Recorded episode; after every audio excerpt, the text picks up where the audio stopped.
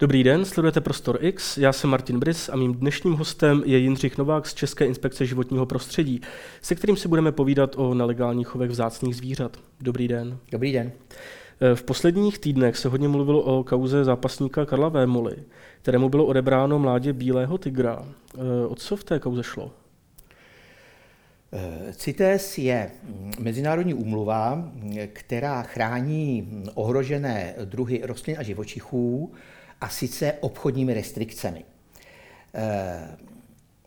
Alfou a omegou té úmluvy je exemplář a absolutním kategorickým imperativem je zde prokázání původu, tedy legálního původu toho exempláře. Takže hlavní důvod, proč ten tygr byl zabaven, byl ten, že eh, držitel, eh, vlastník eh, neprokázal legální napití toho zvířete. Hmm. No, eh, jakým způsobem se vlastně dá v Česku legálně přijít eh, k tygrovi nebo eh, vlastně k takovému mláděti, které bylo panu Vémolovi zabaveno? V současné době je to už téměř nemožné, dalo by se říct velmi, velmi těžké, protože od 1. 1. 2022 myslím. Dva, platí zákaz rozmnožování těch velkých koček, který se eh, teda příliš nedodržuje. Eh, jsou tady omezení, eh, co se týče chovu, prostorových požadavků. A mm, existuje tedy vlastně doporučení, aby se nevydávaly výjimky ze zákazu obchodní činnosti, které je potřeba na získání třeba konkrétně toho tygra. Hmm. Takže nabití eh, toho mláděte je velmi obtížné. V zásadě dalo by se říci zjednodušeně řečeno, že eh, je možné ho získat pouze darem. Hmm. Čili kdybych já si dneska řekl, že chci mít na zahradě lva, tak eh, je to legálně možné? A co pro to musím udělat? Po případě, kde bych k němu mohl přijít tak, abych měl veškerou potřebnou dokumentaci? Mít, v zásadě Můžete na nákup lva nepotřebujete výjimku ze zákazu obchodní činnosti, lva si můžete koupit, musíte mít povolení od eh, krajské veterinární zprávy, musíte mít povolené to zařízení, do kterého toho lva umístíte, což tedy není jednoduché, ty nároky jsou poměrně e, značné. E, no a musíte z pohledu inspekce životního prostředí musíte prokázat legální původ toho zvířete, to znamená nabití. Čili ten lev musí být registrován, ten lev musí být individuálně označen, čipem nejčastěji, musíte mít k němu doklad o nabití, k tomu byste měl mít ještě Eh, nějaké dokumenty, nebo alespoň jejich kopie, které dosvědčují, že i rodiče toho lva byli legálně nabiti, prarodiče a tak dále. Prostě eh, Rodokmen. musí se zdokumentovat vlastně, dalo by se říct rodokmen nebo celý ten chov, eh, tak, aby se dalo vyloučit nad rozumné pochybnosti, že někde i v minulosti u předků toho lva došlo k, k nějaké nelegální činnosti z hlediska získání toho zvířete. Hmm. Mm, dokázal byste říct si, kolik takové zvíře třeba stojí, ať už je to ten lev nebo ten tygr, oni asi stojí různě, ale kolik takováhle šelma stojí, když bych no, si ji chtěl koupit? Vzhledem eh, k těm eh, současným restrikcím, které vycházejí ze zákona eh, na ochranu zvířat proti týrání, tak by se dalo říct, že to dospělé zvíře prakticky už nemá skoro žádnou cenu. Aha. Oni, on, on je zákaz, zákaz eh, vlastně množení, eh, je tam obrovským způsobem omezená eh, jejich prezentace, co se týče drezury a podobně. Takže prostě to, to dospělé zvíře prakticky nemá cenu žádnou, spotřebuje ohromné množství jídla, to leze do peněz. Takže nám se třeba v těch posledních dvou letech velmi množí případy, Eh, kdy eh, chovatelé hlásí, že jim to zvíře někdo otrávil, eh, což už samo o sobě, pokud těch otrav údajných máte za dva roky více než deset, tak to samozřejmě evokuje nějaké podezření z nelegální činnosti s těmi, s těmi zvířaty.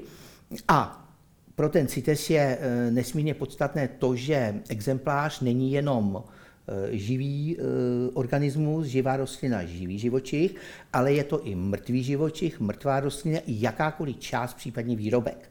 Takže vlastně, když máte toho Eh, živého lva, tak máte jeden exemplář, když vám ten lev uhyne, tak máte stále jeden exemplář. Když mu uříznete hlavu a vyrobíte z něj lepku, tak už máte eh, minimálně čtyři exempláře, to je to tělo, potom horní část, takzvané neurokránium, čili mozkovna z horní čelistí, dolní čelist, která je zvlášť, no a pak ještě to maso, které okrájíte z toho lva. Když toho lva stáhnete, máte další exemplář. Hmm. Když mu vytlučete zuby nebo drápy a začnete z nich vyrábět náhrdelníky, zase každý ten zub a každý ten dráp je sám o sobě exemplářem, pokud je zvlášť. A e, když teda, e, dejme tomu, že chovám lva legálně a on mi uhyne, už je prostě starý, tak e, umře, tak můžu já legálně ho takhle připravit na ty trofeje, řekněme, nebo je k tomu potřeba nějaké další povolení, anebo to vůbec nelze? Eh, u toho lva eh, to v zásadě udělat můžete, ale vždycky musíte zdokladovat, že ty části pocházejí z toho vašeho původního lva, který musel být tedy legálně chovaný. U tygra je to podstatně složitější, hmm. protože tygr patří do vyšší kategorie. Eh, ten patří do přílohy A, lev patří do přílohy B, nebo většina lvů patří do přílohy B. Tygr je příloha A, kde k prodeji potřebujete výjimku ze zákazu obchodní činnosti, kterou tedy získat není úplně jednoduché. Eh, takže tam chcete-li tedy eh, rozporcovat eh, tygra, musíte získat výjimku ze zákazu obchodní činnosti na každou tu jeho část. To znamená třeba zvlášť na hlavu nebo kostru celou, zvlášť na kůži. Mm-hmm. No eh, a eh, teď eh, mluvil jste o tom, že ti dospělí jedinci vlastně už nemají skoro žádnou cenu, protože toho hodně sežerou no. a tak by mě zajímalo, ta mláďata mají teda cenu asi vyšší, předpokládám, nebo... Ta mláďata mají cenu mm, podstatně vyšší, to jsou prostě vyšší desítky, nižší stovky tisíc, protože pořád ještě existují lidé, kteří jaksi pro svoji vlastní sebeprezentaci si to zvíře pořídí. Jako mazlíčka třeba? Eh, no, jako mazlíčka. Eh, oni si možná za začátku myslí, že by to mohl být mazlíček, ale prostě ty šelmy jsou archetypy. Jsou, jsou archetypy síly, odhodlanosti, velikosti, nekompromisnosti a lidi to samozřejmě láká.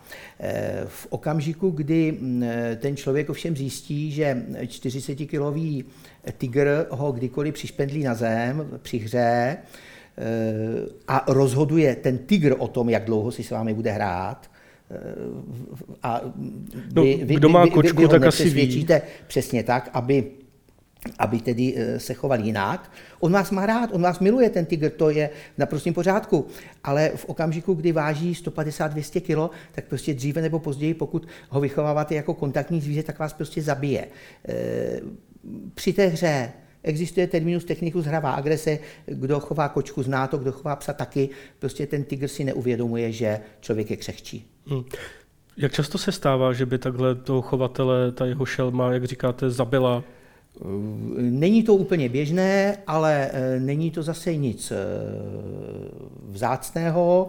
Asi nejhorší po této stránce je medvěd, protože ten má velmi slabě vyvinutou mimiku, takže tam jako těžko odhadujete, co ten medvěd si myslí, tam ta hrozba je velmi jako špatně identifikovatelná. U těch koček nebo u psovitých šelem eh, je to, eh, ty jsou prostě čitelnější z hlediska hmm. chování. Navíc taky medvěd asi, jak se o něm jako eh, tak traduje, tak se asi docela umí vstekat, bych tak si dokázal představit. No tak jistě, ale tak to, to ty kočky samozřejmě Jasně. taky. No, jak je vůbec v Česku, jako, jak běžné je, že v Česku někdo chová takovouhle velkou šelmu, nebo jak moc je to rozšířená věc? Protože tady z médií známe případy Jasně. pana Vémoly, tak eh, to ano. je jakási extravagance, ale je to jako ojedinělý případ, nebo jich je víc? Jak to tady je? Tak asi nejvíc velkých koček se chová ve Spojených státech.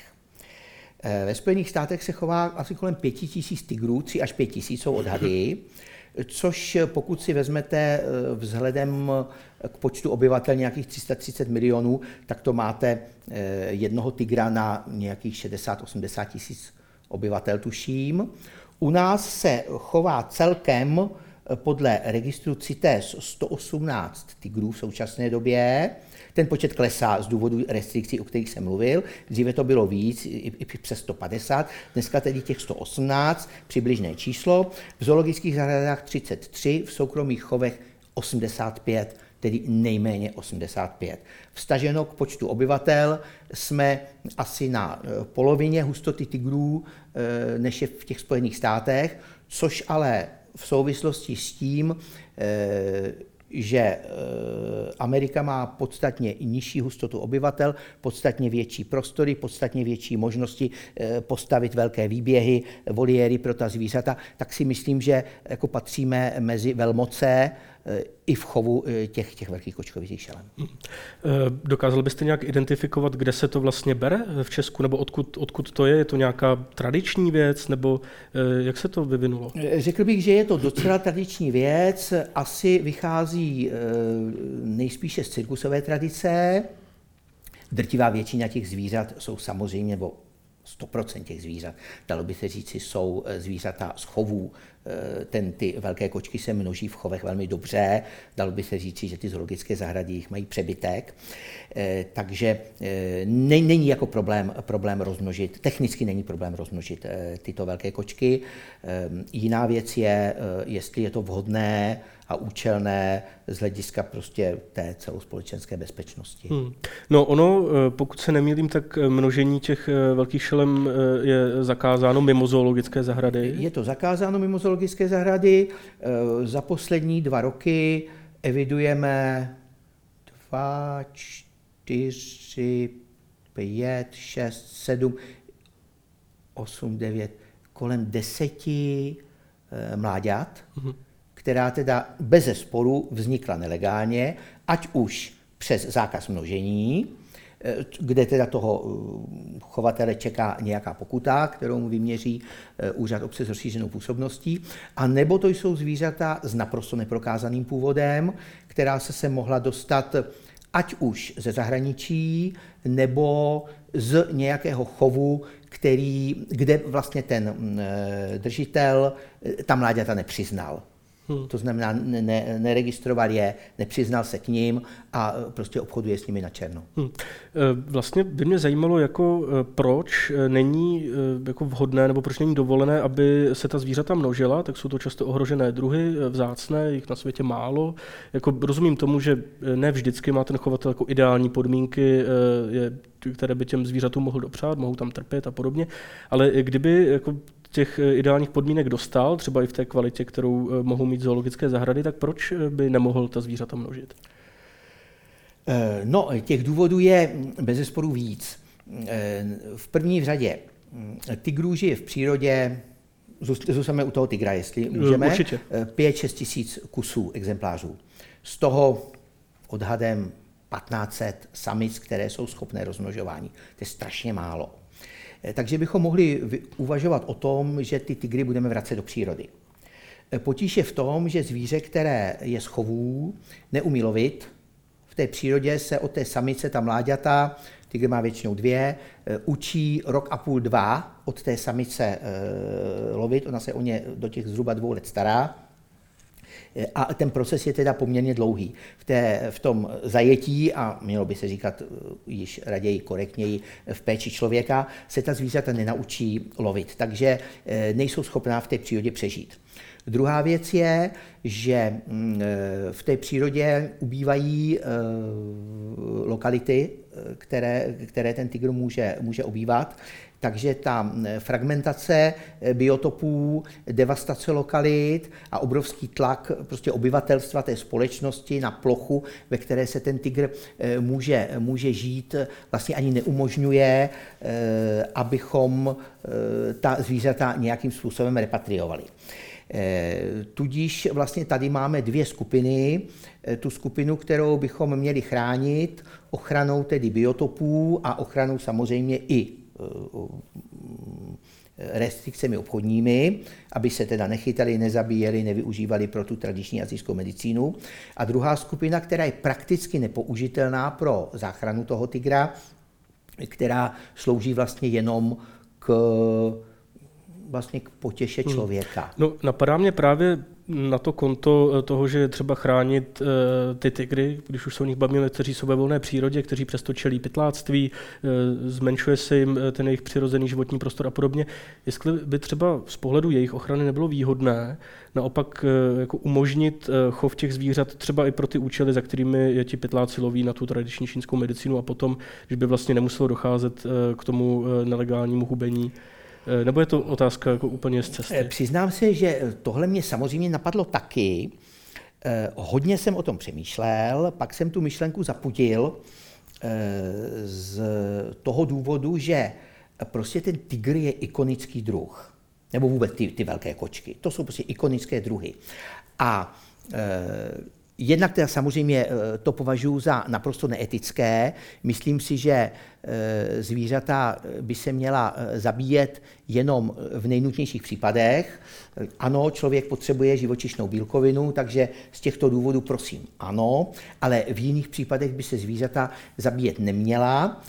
To je první aspekt, to je ten etický aspekt. A druhý aspekt je takový ten, společensko-morální a politický, kdy vlastně my na ochraně toho tygra, kterého každý zná, předškolní dítě pozná tygra, můžeme ukázat, jaký, eh, do jakého průšvihu se může tento svět dostat, pokud budeme mít ke všemu eh, ten kořistnický vztah, jako jsme měli dříve k těm velkým šelmám, Protože samozřejmě, když vyhyne tygr, tak to nebude zdaleka takový průšvih pro ekosystém země, jako když vyhynou divoké včely.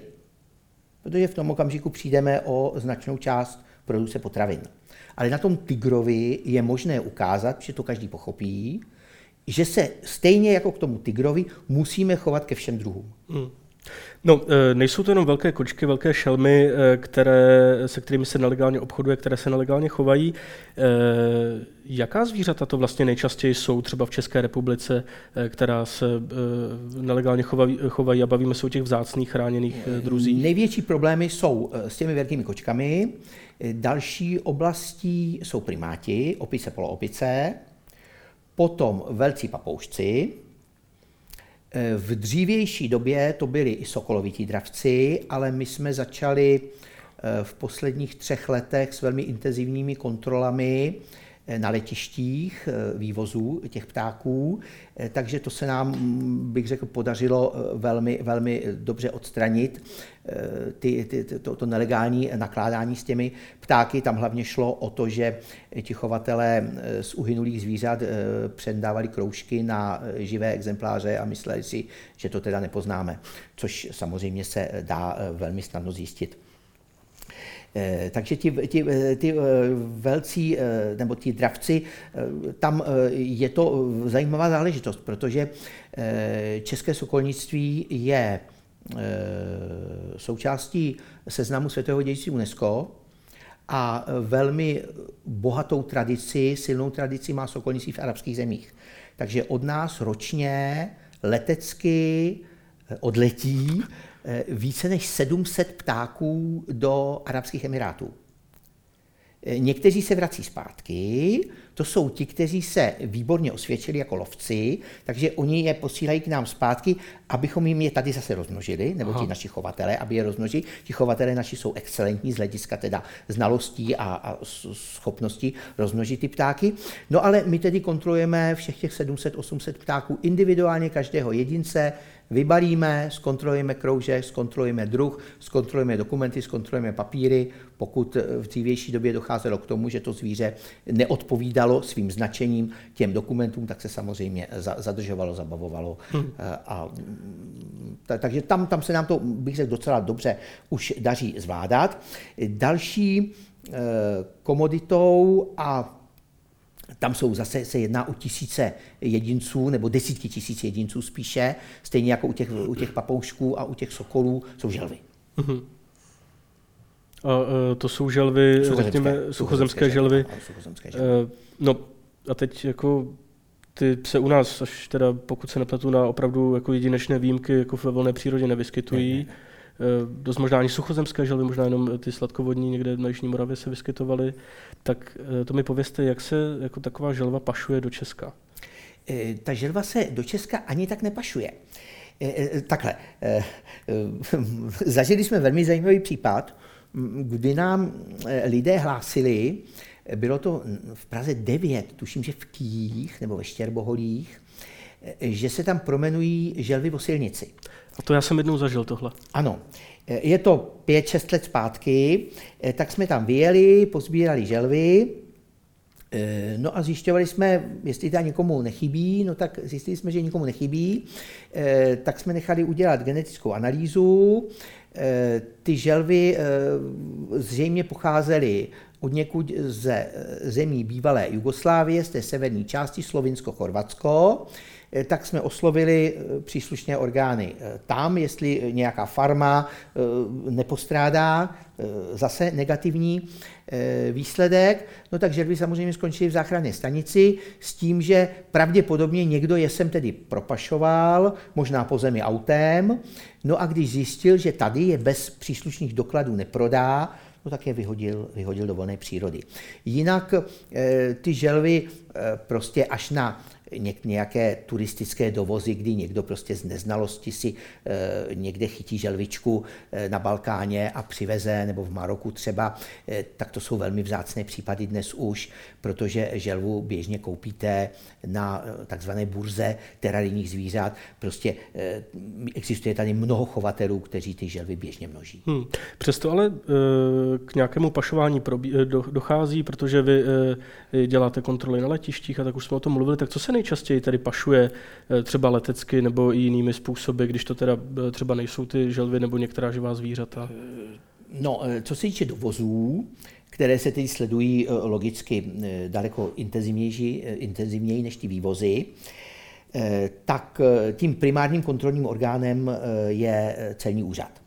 A ten, pokud zjistí nějaké pochybnosti, tak nás zavolá a my tedy řekneme ano nebo ne, podléhá toto zboží dikci CITES nebo, nebo nepodléhá.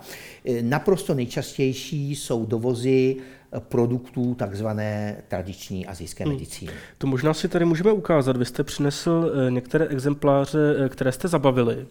Tak jestli byste možná mohl říct, o co se jedná tady konkrétně? Já jsem přinesl jako ukázku té tradiční čínské nebo tradiční azijské medicíny Cobratox, což je krém s obsahem jedů kobry královské. A mm, eh, tady je zajímavost vlastně eh, u toho CITESu, ty předpisy jsou postavené tak, že exemplářem je nejenom tedy ten výrobek, ale exemplářem je i výrobek, u kterého z příbalového letáku, z obalu, z faktury nebo z nějakého průvodního dokumentu vyplývá, že by že obsahuje ten jed. Kobra královská je e, na CITESu, je to v příloze B, to znamená k vývozu a dovozu potřebujete vývozní a dovozní povolení. Jedná se o e, pohyb mezi, mezi e, Evropská unie versus třetí země.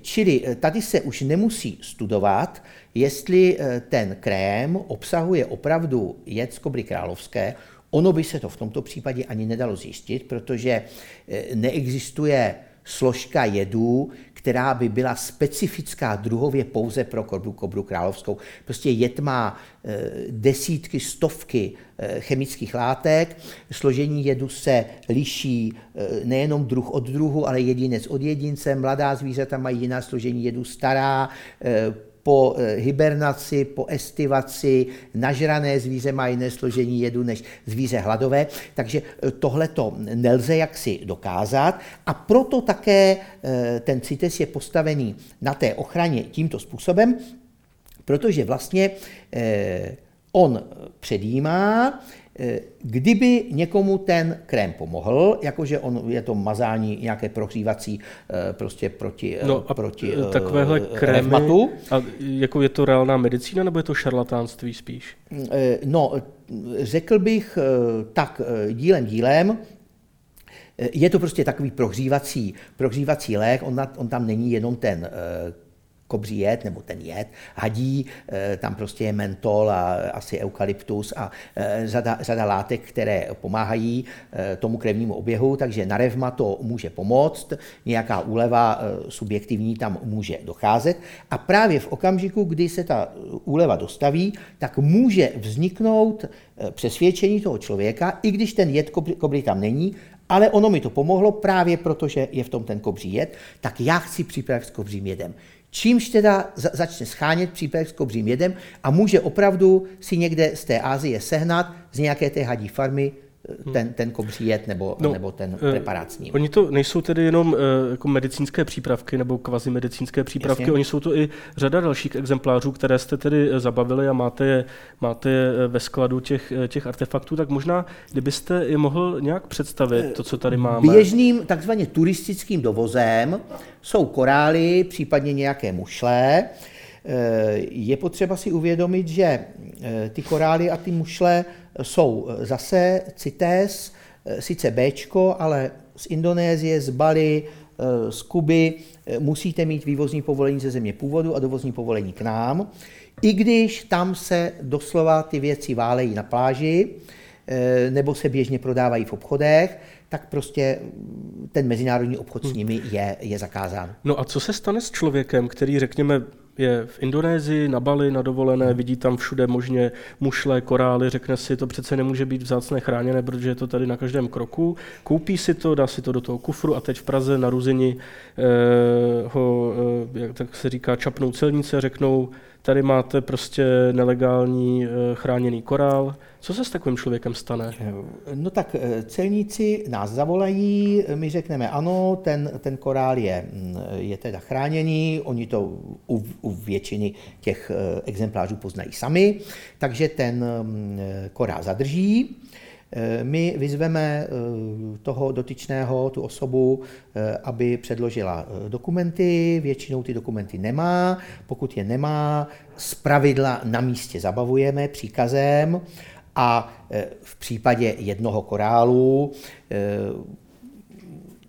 mrtvého samozřejmě, e, dáváme blokovou pokutu v řádu tisíc, tisíc, hmm. tisíců korun. Jako rozlišuje se, jestli je to prostě turista, který nevěděl vlastně, čeho se dopouští, nebo nějaký pašerák, který prostě... Určitě ano, určitě hmm. ano. Ale měli jsme tedy kuriozní případ. Nedávno eh, osoby eh, přiletěly z tropů, a protože se jim strašně líbily ty korály, tak si naplnili kufry těmi korály, měli jich určitě přes 10 kilo, možná i 20, nechali oblečení, všechno asi nechali na místě a měli plné kufry těch korálů a hodlali si z nich postavit skalku, no tak bohužel.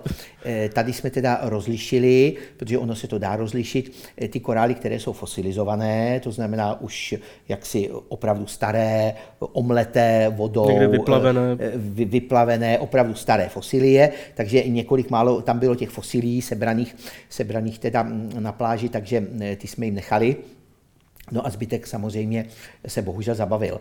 Eh, co se týče těch dovozů, tak eh, jako inspekce životního prostředí eh, bych řekl, že docela úspěšně za celou tu dobu své existence od počátku 90. let poměrně úspěšně překonává ty představy veřejnosti o té zkostnatělé a arrogantní státní správě. Přestože jsme orgán kontrolní a sankční, čili jakási v uvozovkách policie, nejsme orgánem povolovacím, ale pokud nám turista eh, napíše mail z Bali a pošle nám fotku eh, korálu nebo mušle a zeptá se, jestli si tohle může přivést do České republiky, tak my jsme schopni mu eh, relativně rychle a přesně říci, jestli může nebo nemůže. Hmm.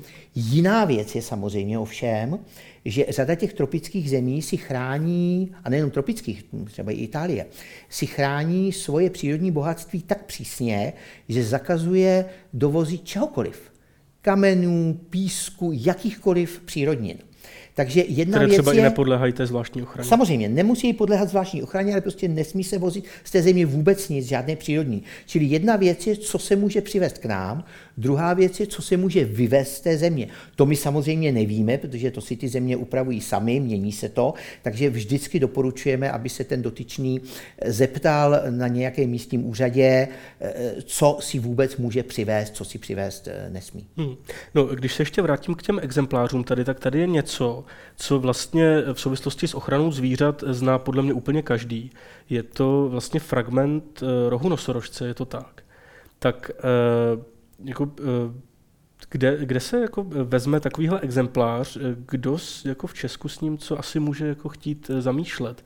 A jako, co to vlastně, co to, k čemu to vlastně je? Takovýhle exemplář se může v Česku vzít nejčastěji z nějaké trofeje ulovené, třeba i v minulosti. Ve světě byly případy, kdy třeba pytláci, nebo pytláci, v každém případě ty zločinci, zabíjeli nosorožce i v zoologické zahradě, nebo je alespoň, alespoň uspali a ty rohy jim odřezávali, protože prášek z rohu nosorožce se vyvažuje zlatem a slouží zase v té tradiční azijské medicíně jako téměř všelék, včetně teda léčby hmm. rakoviny, což je samozřejmě nesmysl, eh, protože je to hm, rohovina, takže když ho budete dostatečně dlouho vařit, tak vám zbyde klích. Vyrobíte z něj klích. Hmm.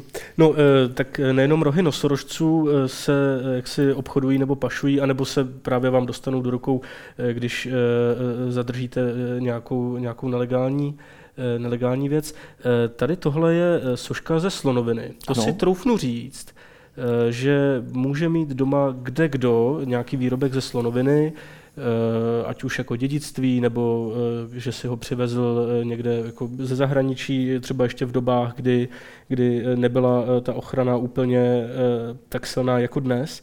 Eh, no tak eh, co si mají lidé počít eh, s takovouhle věcí, když ji mají doma? To vlastně mají doma něco, co doma mít nesmí a mohl by jim hrozit nějaký trest? No, samozřejmě v zásadě hrozí. Mohou zůstat relativně v klidu, protože inspekce životního prostředí tedy určitě nechodí dům od domu a nekontroluje, jestli někdo má po eh, prababičce náramek korále, sošku ze slonoviny nebo po dědečkovi nějakou mušli, kterou hm, používali jako popelník. Eh, to určitě ne. Eh, nicméně bez sporu by lidé neměli s těmito věcmi obchodovat, neměli by je nabízet ve veřejném prostoru, na aukcích, na bazoši, na S-bazaru, na aukru a podobně, protože obchodování konkrétně třeba s tou slonovinou je samozřejmě zakázáno, slon je CITES A, to znamená zase výjimka ze zákazu obchodní činnosti. Tu výjimku dostanete pouze, když prokážete původ a bohužel ten původ, pokud je to dědictví nebo jste to koupili někdy v 70. letech, neprokážete, protože eh, v 60., 70., ještě 80. letech byly slonoviny eh, plné eh, obchody s klenotnictvími a pochybuji, že si někdo skoval hm, skoval doklad účtenku za 80 korun náramku ze slonoviny z Národního podniku Klenoty. Já si myslím, že v těchto těch případech by bylo Prostě ty lidé jsou v určitém právním váku, by se dalo říci. Oni mají doma něco, eh, vlastně neprokáží původ, pokud se na to přijde, tak jim to sebereme, dostanou ještě pokutu, eh, nebo alespoň napomenutí, podle samozřejmě situace, je to případ od případu, obchodovat s tím nesmí. Eh, pokud by tento stát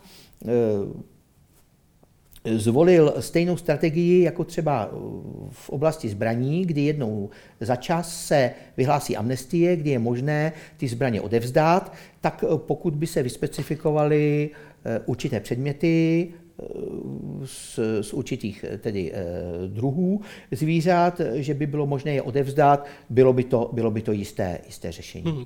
No, eh, zatím jsme se hlavně bavili o těch eh, asi spíš exotických zvířatech, trošku jsme nakoušli to sokolnictví, tak by mě zajímalo, jestli jsou nějaké třeba v Česku ve volné přírodě žijící druhy zvířat, které, o které, jak to říct, na tom černém trhu jako zájem. Jestli je tady něco, na co si musíme dát před pytláky a před pašeráky a podobně obzvlášť pozor, co by jako mohlo, mohlo být zajímavé v těchto kruzích. Myslíte z naší fauny? Ano, z naší fauny. Z naší domácí fauny.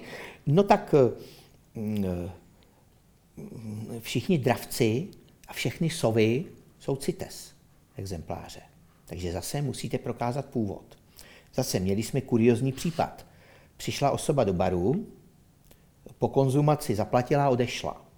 V baru zapomněla tašku. Eh, v tašce byli tři ptáci. Jeden dravec a dvě sovy. Živý nebo? Živý. Živý, živý, ano. Ty měla v, kabe, v tašce prostě. Sportovní taška, tam tři ptáci. Eh, ptáci teda pocházeli mm, z nepovolených produkcí mm, eh, na Starém městě, kde eh, různé tedy osoby tam se promenují z hady a z ptáky a nabízejí fotografování turistům.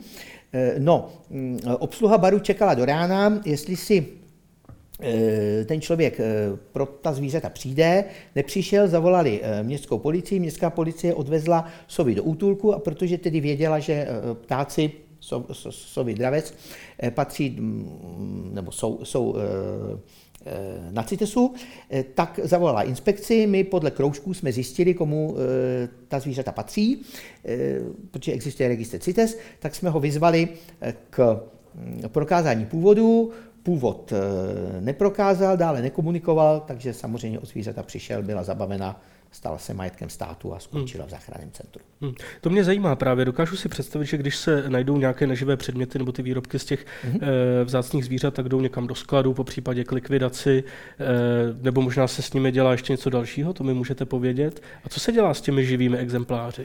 E, tak ty živé exempláře skončí v záchranném centru, e, což jsou většinou tedy zoologické zahrady, ale nejenom zoologické zahrady. Co se týká eh, neživých exemplářů, tak eh, poté, co nabíde právní moci rozhodnutí o zabavení toho exempláře, tak se stávají majetkem státu.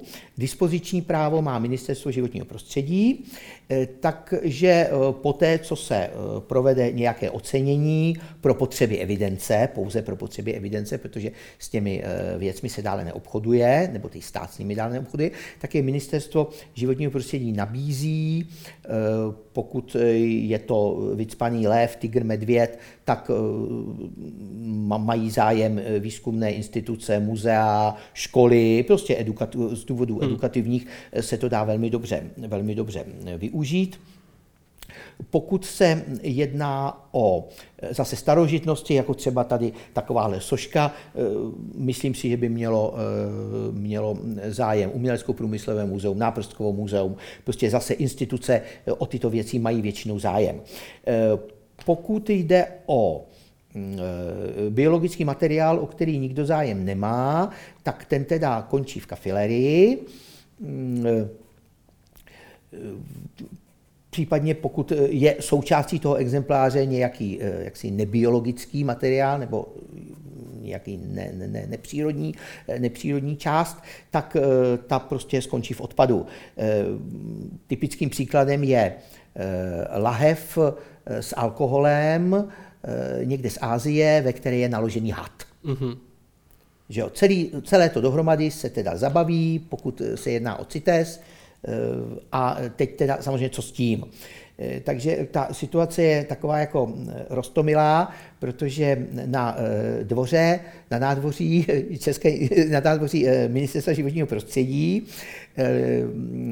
se odehrává scéna, kdy pomocí drátu, ze kterého si, eh, nebo háčku, který si uděláme z drátu, vytáhneme toho hada z té láhve, odevzdáme pánovi, který přijede z kafilerie, do toho vozu kafilerního, líh se vyleje, nebo ten lák tedy, je to, je to, je to zředěný líh, se vyleje do e, zvláštní nádoby, pro kterou si přijede zase jiný pán, který se zabývá svozem nebezpečného odpadu a láhev skončí ve tříděném odpadu ve skle.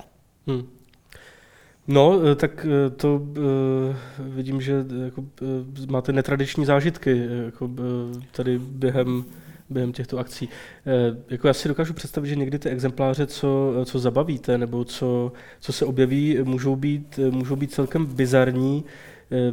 Teď se spíš zeptám tak jako osobně vlastně, po tom, co to děláte nějakou dobu, chápete, jakou mají lidé motivaci, nebo proč to dělají, proč, proč eh, chtějí ty artefakty, proč eh, se zajímají o ty trofeje? Eh, našel jste nějaké jako pochopení za tu dobu, co se s tím stýkáte, nebo spíš ani ne tak pochopení, porozumění toho, proč to dělají? Já bych řekl, že to jsou archetypy chování.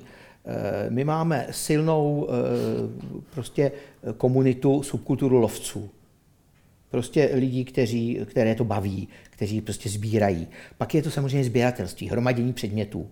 Sběratelé hmyzu, zase obrovsky silná, silná komunita. Pak to jsou pěstitelé a chovatelé. Eh, Česká republika je mm, velmocí v chovatelství a v pěstitelství. Eh, ono to má možná trošku to pěstitelství chovatelství kořeny ještě v dobách totality, kdy eh, jako nebylo příliš mnoho možností eh, toho vyžití a vlastně chov těch zvířat byl nějakým určitým únikem z reality a možností, jak hmm. teda se prostě mm, sebe hmm. prosadit i sebe poznat. Takže je to tak jako místo králikárny Tygřinec dneska? Eh, v zásadě eh, ano, ano a tak jistě, co se týče těch velkých zvířat, no tak to je otázka hm, jaksi sebeprezentace, to je otázka potvrzení ega, kdy ten člověk jak si si to zvíře pořídí a potom zjistí, že teda je pro něj nepohodlné už se s tím zvířetem eh, nějakým způsobem eh, dál jako kontaktovat, začne se ho bát, to zvíře zjistí, že je silnější než on a pak samozřejmě dochází i třeba k tomu, že, že mu nechá odstranit, hmm. odstranit ty drápy, což proběhlo taky uh, už médií, což je ta samozřejmě zločin, zločin na tom zvířeti jako, jako strašlivý. Uh, jinak um, Eh, třeba my máme obrovsky eh, silnou eh, komunitu pěstitelskou. Málo kdo ví, že kaktusy jsou taky CITES. Drtivá většina kaktusů je CITES B. A málo kdo ví, že naši pěstitelé vyvážejí kaktusy a dokonce i do Latinské Ameriky, což je domovina těch kaktusů. Prostě někdy, když eh, jako pracuju eh, v terénu nebo na té celní poště nebo na tom letišti nebo u těch chovatelů, tak skutečně mám pocit, že se svět zbláznil, protože pokud vidíte tyhle ty situace, tak eh, jako těžko v zásadě se to pochopí. Tě, těžko se to chápe. Hmm. Hrozně těžko se to chápe. Ale je to, je to kouzelný, protože mm, prostě eh, neustále se setkáváte s novými věcmi eh, a asi i to nás eh, drží, drží při té práci, když samozřejmě ty odměny v té státní správě nejsou, no. ne, nejsou úplně, úplně jako lukrativní. Hm. Pane Nováku, já vám moc děkuji za rozhovor. Já děkuji za pozvání.